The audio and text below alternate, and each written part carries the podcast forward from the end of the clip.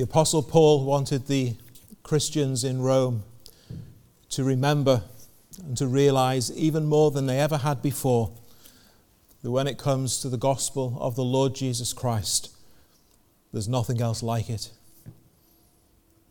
As we consider it 2,000 years later, he wants all of us here at Belvedere Road Church to realize afresh that when it comes to the gospel of the Lord Jesus Christ, there is nothing else like it. In many ways, these two verses summarize the entire letter. The truths which they contain have been life changing and faith affirming for many Christians. My prayer is that it will be so for us this evening.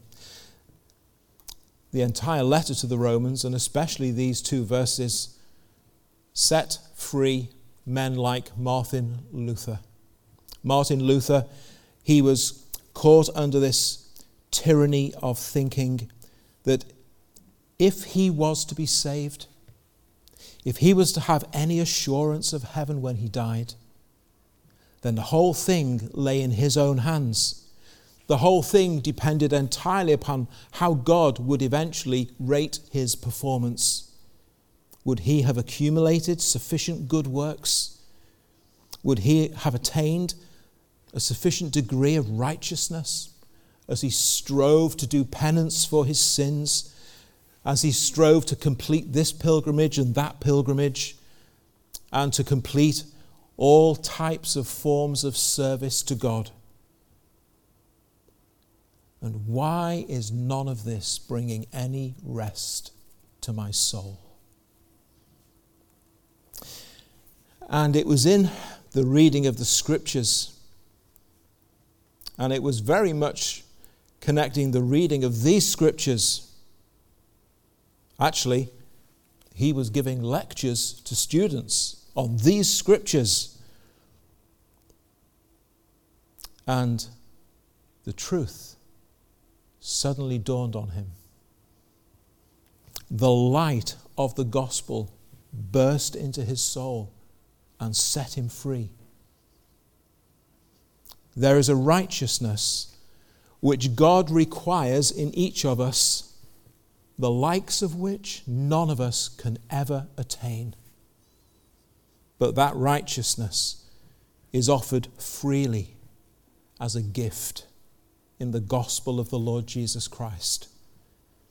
And Luther would write these words It is that righteousness whereby, through grace and sheer mercy, God justifies us by faith. Thereupon, I felt myself to be reborn. Of course, he had been. He'd been born again. And to have gone through open doors into paradise. And this passage of Paul became to me a gateway into heaven. Has it for you? Or if it never has, well, maybe this evening, by God's grace, it will. the entirety of Paul's life had also been conquered by this same gospel of God. His life had been given over to the preaching of the gospel, as we saw last week.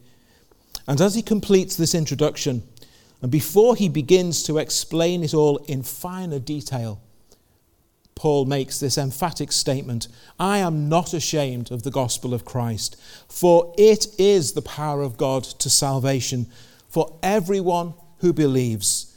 Yes, it's come to the Jews first. Of course, that was, we've been reminded by Paul, haven't we, all through the Old Testament? It's coming, it's coming, it's coming. Came to the Jews first, but it's for everyone. It's come to the Greeks, it's for the whole world.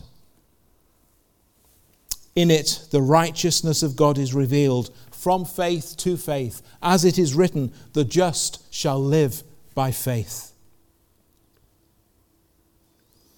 Now, when you set the gospel alongside the philosophies and ideologies of this sinful world, to many the gospel will seem foolish, narrow minded, offensive, laughable. Why? Well, the gospel of God and the truth of God completely rejects any notion or concept that men and women are basically good and that with the right sort of attitude, the right kind of pattern of thinking, the right kind of effort and application, and given the right encouragement, all of us can self help and self improve, even to the point of making ourselves acceptable to God. The Bible, the gospel, just pours ice cold water over all of that. The gospel insists that there is a fixed moral, ethical standard which all of us are bound by and against which all of us will one day be measured and judged. And if we're in our sins, we will most certainly be found guilty. The gospel of Christ condemns the moral and ethical standards which men and women insist they are at liberty to decide for themselves. No, no, no, says the gospel. The gospel requires all of us to acknowledge that there is a God who is the source and originator and sustainer of all things, and to whom we are all accountable. And Christians will frequently find themselves in the minority numerically, often substantially so. Paul experienced all of these things. Paul experienced all of these arguments against it. Paul experienced all of these kinds of rejections against the gospel that he was teaching. But he's not ashamed of the gospel. And it seems that as his ministry went on, he just became more and more convinced.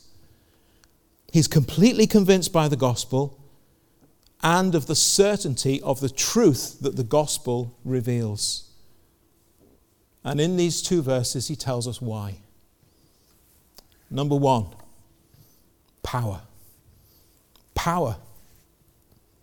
To be a Christian requires something so much more than you or I could ever find or discover within ourselves.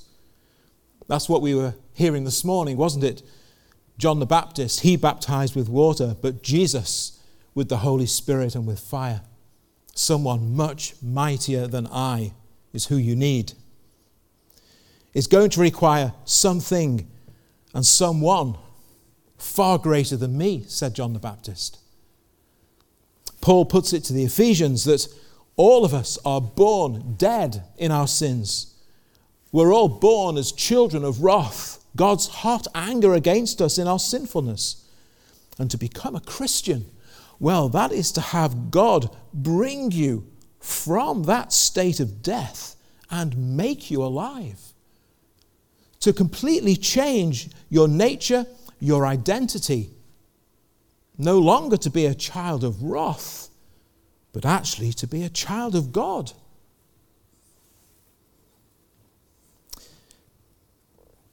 Now, that requires a power to change us on the inside which we don't possess. That requires a power that you or I could never produce or generate within ourselves. But God does have that power to change you. And Paul says here in Romans 1 that God releases that power. God works in his power through the gospel of the Lord Jesus Christ. It, the gospel, is the power of God to salvation for everyone who will believe. We know that wherever Paul went, he went with one message the gospel of the Lord Jesus Christ. I determined to know nothing among you but Jesus Christ and Him crucified, he tells the Corinthian church in 1 Corinthians chapter 2. The thing that you need to happen to you, God can and will do through the proclaiming of this gospel and as you hear it. It is in this gospel message coming to you And God, in a way that only He understands, really, He works by His Holy Spirit through this message and changes sinners forever. So, in that first letter he wrote to the Corinthian church, a little earlier than the text I just quoted, in the first chapter, Paul says this. Now, listen to the similarities of what Paul says to the Corinthian church when you have in front of you what he said to the church in Rome. Listen to the similarities. It shouldn't surprise us, but just note how close they are because nothing's changed, of course. 1 Corinthians chapter 1 beginning at verse 18 the message of the cross of course that's the gospel is foolishness to those who are perishing but to us who are being saved it is the power of God. For it's written I will destroy the wisdom of the wise and bring to nothing the understanding of the prudent. Where is the wise? Where is the scribe? Where is the disputer the, the philosopher, the debater, the, the one who thinks he's so intellectually sharp. Has not God made foolish the wisdom of this world? For since in the wisdom of God, the world through wisdom did not know God, hasn't got the capacity to attain to the things of God. It pleased God through the foolishness of the message preached to save those who believe. Jews request a sign. Greeks, they seek after wisdom. But we preach Christ crucified. To the Jews, it's a stumbling block. To the Greeks, it's foolishness. But to those who are called, both Jews and Greeks, Christ the power of God, the wisdom of God. Because the foolishness of God is wiser than men, and the weakness of God is stronger than men. Do you see the consistency in what Paul says in these two different letters? Paul knows that the Jews find this message to be a stumbling block, but he doesn't change a thing. Paul knows that the Greeks find this to be foolishness, but he doesn't change a thing. Paul, why don't you change tack? Why don't you try something different so that you don't stumble the Jews and so that the Greeks find it more plausible? Good question, answers Paul. For this reason, the gospel is the power of God to salvation for everyone who will believe. There is no other message. There is no other way, there is no other Savior. It's through the preaching of this gospel that God works in His power. There's only one thing that you can believe that will save you, and it's this gospel of the Lord Jesus Christ. Therefore, to preach anything else means that no one will be saved. If you are saved, it's because you heard and believed this gospel and for no other reason. You see, you can approach it from all of these different angles, but you've always got to come back to this basic statement of Paul. And the question goes out, therefore are you saved? Have you believed this gospel? It doesn't matter what else you believe. Do you believe this? And actually, believing this will stop you from believing all kinds of other things. But do you believe this?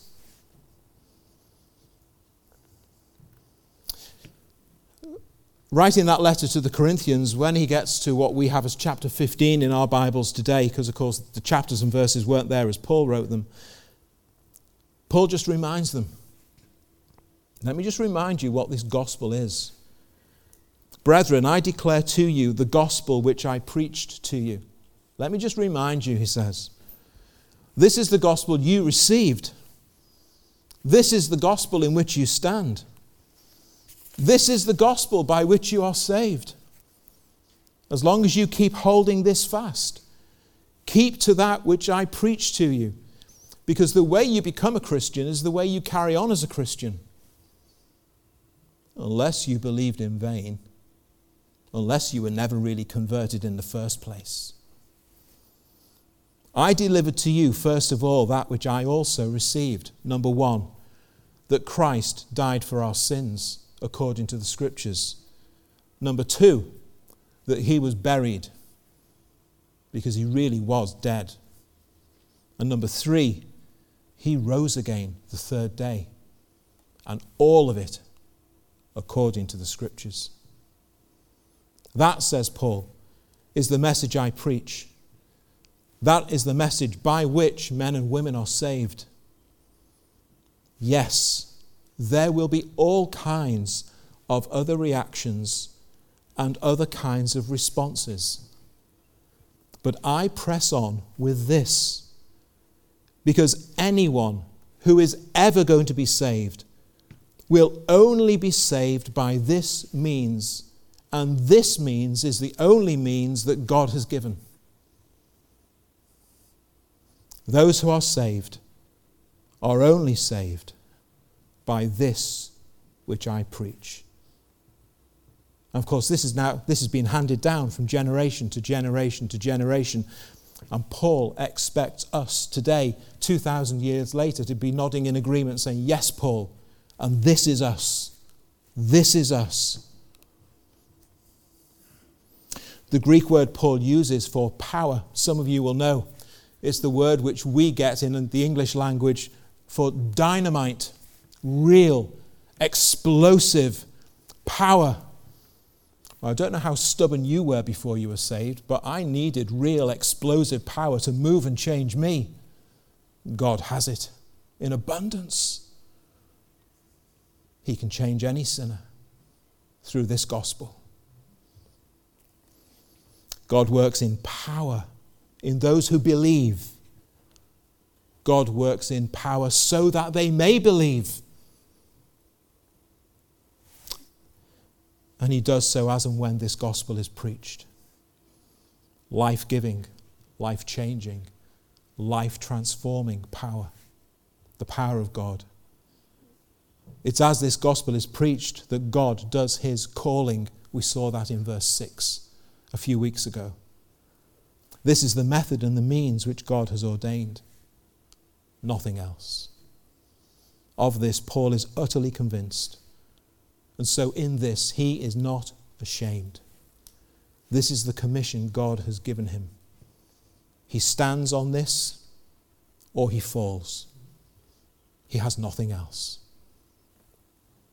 Why would I be ashamed of this great good news? Power, God's power, which comes through the gospel of the Lord Jesus Christ. Number two, purpose. The purpose, for in it the righteousness of God is revealed. God Himself is perfectly and totally righteous. Here's one way you can think about that.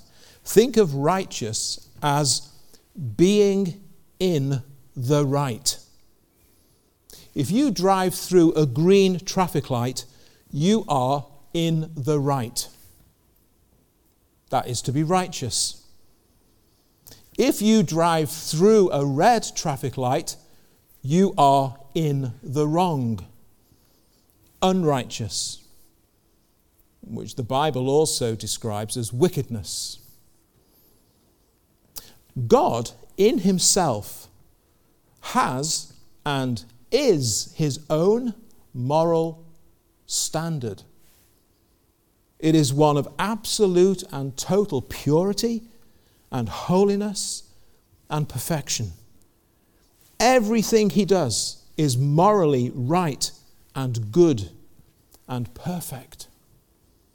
In his judgment and his justice and his compassion and his mercy and his grace and in his forgiveness of sin and in his punishment of sin.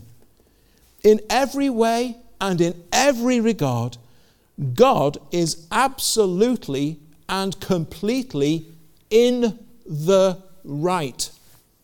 He is never, has never been, will never be in the wrong, ever. Everything about God is in the right, perfectly righteous. And you and I are not. Are you? Am I? Your own conscience reminds you of that fact every day. The Bible spells it out for you in black and white. We all, like sheep, have gone astray. We have turned, every one of us, to our own path. How far we've wandered. Our supposed righteousness before God, it's like filthy rags, said the prophet Isaiah. And I won't embarrass you by explaining what he actually was referring to in the Hebrew. Trust me, it's not a very nice thing to say about someone. It's not meant to be. If I told you what it meant, you would say, oh, that is just obnoxious. That is disgusting. That is how even your supposed righteousness is before God, and mine too. I think it was designed to shock people, to make an impact upon them, to make them sit up and listen and take note. All have sinned and fallen short of God's glory, way, way short. There is none righteous.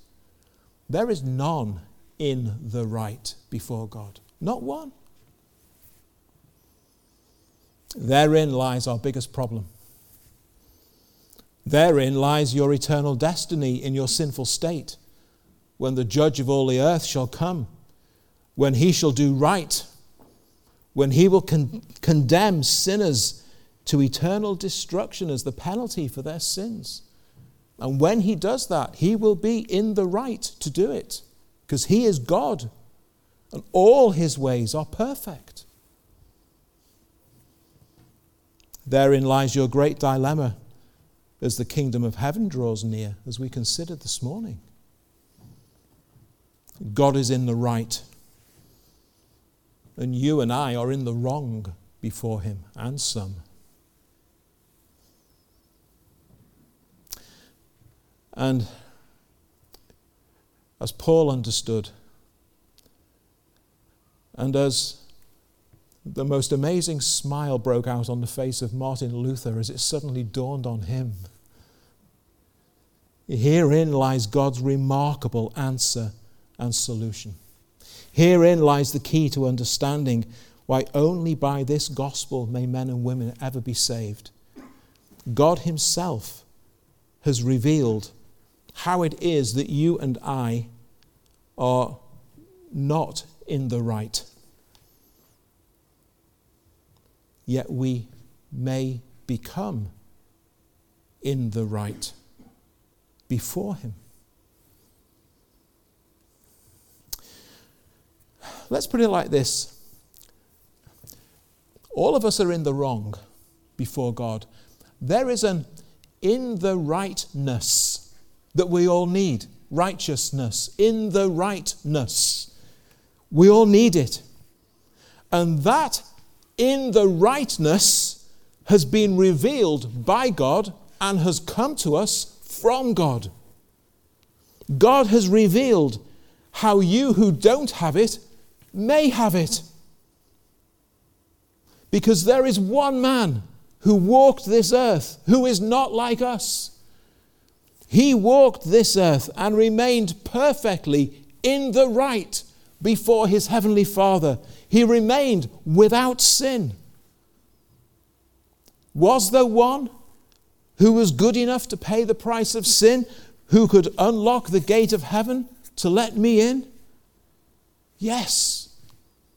One man who knew no sin that we might become the righteousness of God in him, that we might receive from God and in the rightness before him. That's what Paul is talking about here in Romans 1:17. The Lord Jesus Christ is the only man who ever lived whose life was totally and perfectly in the right before God. And as the blameless Lamb of God, he went to the cross and he took upon himself my sin, paid the penalty of my sin through his sufferings and death, that I might be pardoned and forgiven. But that only swings the pendulum back halfway. I started way, way over there in the wrong.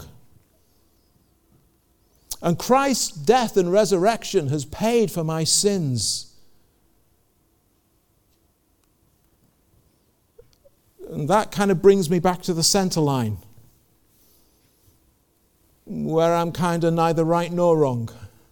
But I, I need more than that. I need to be taken by God from totally in the wrong to totally in the right before Him. And that's what the Lord Jesus Christ came to do. I need to be shifted from a place of unrighteousness to righteousness. Anyone here think they can manage that for themselves? And Christ has died for my sins. But more than that, Christ's perfect righteousness is imputed to me, is put to my account. So the perfect righteousness of Christ, the in the rightness of Christ, God looks at me and sees that which is Christ's as belonging to me.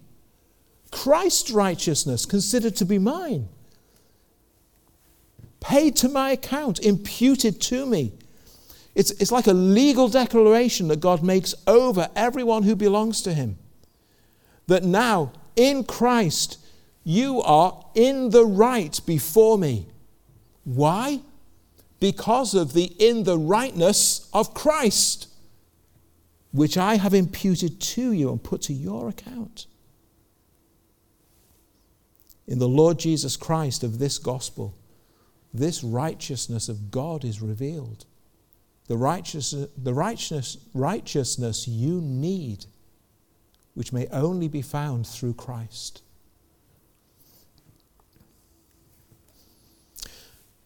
And so, because it's Christ's righteousness imputed to me, I now have a righteousness which is satisfactory to God. I have a righteousness which matches God's righteousness. I have a righteousness which has no wrongness in it because it's Christ's righteousness and there's no wrongness in him. And so I have a righteousness that is on a par with God's righteousness because my righteousness has come from the man who is God. It's glorious.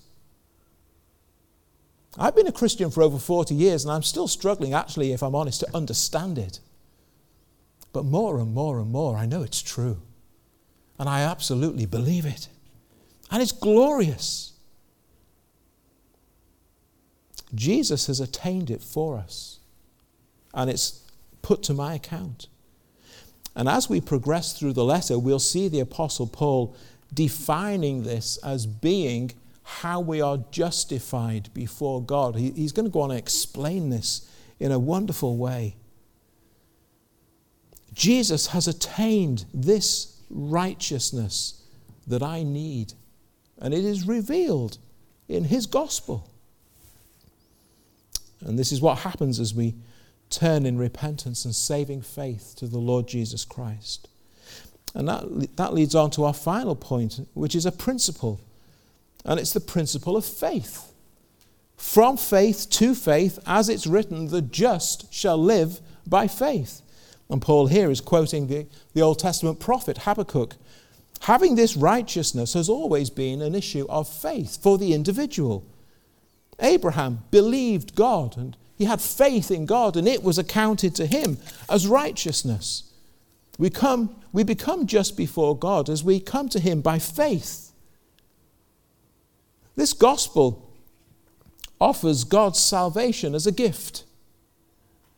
It can never be earned, it can never be deserved, it can never be merited. And Martin Luther It did need to be paid for, but the redemption price is paid. The ransom has already been paid by the shed blood of Christ. Now it just needs to be received. And it's received by faith. Complete trust in the merits of Christ. That He is that righteousness revealed from heaven that I need. That He is that Savior who's come to deal with the penalty of all my sins. Believing this gospel, trusting this Lord Jesus Christ by faith. One hymn writer put it like this Rock of ages, cleft for me, let me hide myself in thee. Let the water and the blood from thy riven side which flowed be of sin the double cure. Cleanse me from its guilt and power. Not the labors of my hands can fulfill thy law's demands. Could my zeal no respite know? Could my tears forever flow? All for sin could not atone. Thou must save, thou alone. Nothing in my hands I bring, simply to thy cross I cling. Naked, come to thee for dress helpless, look to thee for grace. Vile, I to the fountain fly. Wash me, Saviour, or I die. This gospel is all of God. This salvation is all of God. This cleansing and forgiveness of sins is all of God this being put right with and made right with God, this being now in the right with God. Think of that. It's all of Him. God can look at you, Christian, and you are in the right with Him now. You're no longer His enemy. His wrath has gone, His condemnation is no more. Because in Christ, you are in the right with Him. And it's all because of the Savior. Such love, such compassion, such grace, such mercy, sending his own Son to accomplish everything that I need, everything that you need, that you might be made right with him and reconciled to him. And the rest of Paul's letter will, it will unpack all of these truths for us, explain them in further detail. So you need to stay with us on Sunday evenings. There is nothing for me to do there is nothing I can do save this one thing believe, trust by faith. Take hold of Christ, take hold of the Savior, repenting of my sin, trusting in Him. Have you done that? Some of you know this story, you've heard me use it before. That famous tightrope walker, Blondin, as he was walking backwards and forwards across Niagara Falls on his tightrope and he pushed a sack of potatoes across in a barrow and then brought them back again. Who thinks I could take them across in my barrow? Every hand went up. Who's going to get in the barrow? And every hand went down. This believing faith climbs into the barrow of the gospel, held in the hands of Christ, and you believe it and you trust Him, He will take me to the far side and it will all be okay. That's faith. This is why Paul can never be ashamed of the gospel because this is what the gospel can do. And this is what the gospel does that can be done by nothing else. By faith, I must stretch out my hand in believing, receive that which God has done for me, a miserable sinner, by the Lord Jesus Christ, God's gift of grace to me and for me. That's what suddenly broke into the heart and mind and soul of Martin Luther, and the spiritual reformation in Europe was born as he was born again. And so may you be. It starts with faith as we turn from our sin to Christ. It continues in faith as we continue turning from our sin to Christ. It is all of God from beginning to end. Christ is the author of your faith. He began it, and He will finish it so that you can complete it. You must continue by faith in Him. This is the gospel. This is the dynamite of God for everyone who will believe. Many will sneer, many will mock, many will deride, many will declare it foolish. Some will openly hate it. Many will say, You are a fool for believing it. But this gospel, and this gospel alone, is the dynamite of God for everyone who believes. You will receive the rightness of Christ so that you in Him will forever be in the right with God. And His kingdom is near. So have you believed? And have you been saved?